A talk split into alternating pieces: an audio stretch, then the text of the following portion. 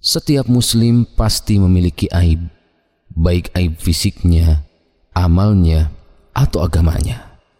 Meskipun demikian, Islam memerintahkan agar setiap muslim tetap menjaga kehormatan saudaranya dan tidak membuka aibnya. Karena Allah Subhanahu wa taala telah berjanji melalui lisan Rasulnya Shallallahu Alaihi Wasallam bahwa seseorang yang menutupi aib saudaranya ketika di dunia maka akan ditutupi aibnya di akhirat kelak. Dari Abu Hurairah radhiyallahu anhu ia meriwayatkan bahwa Rasulullah sallallahu alaihi wasallam bersabda, "لا يستر عبد عبدا في الدنيا إلا ستره الله يوم القيامة.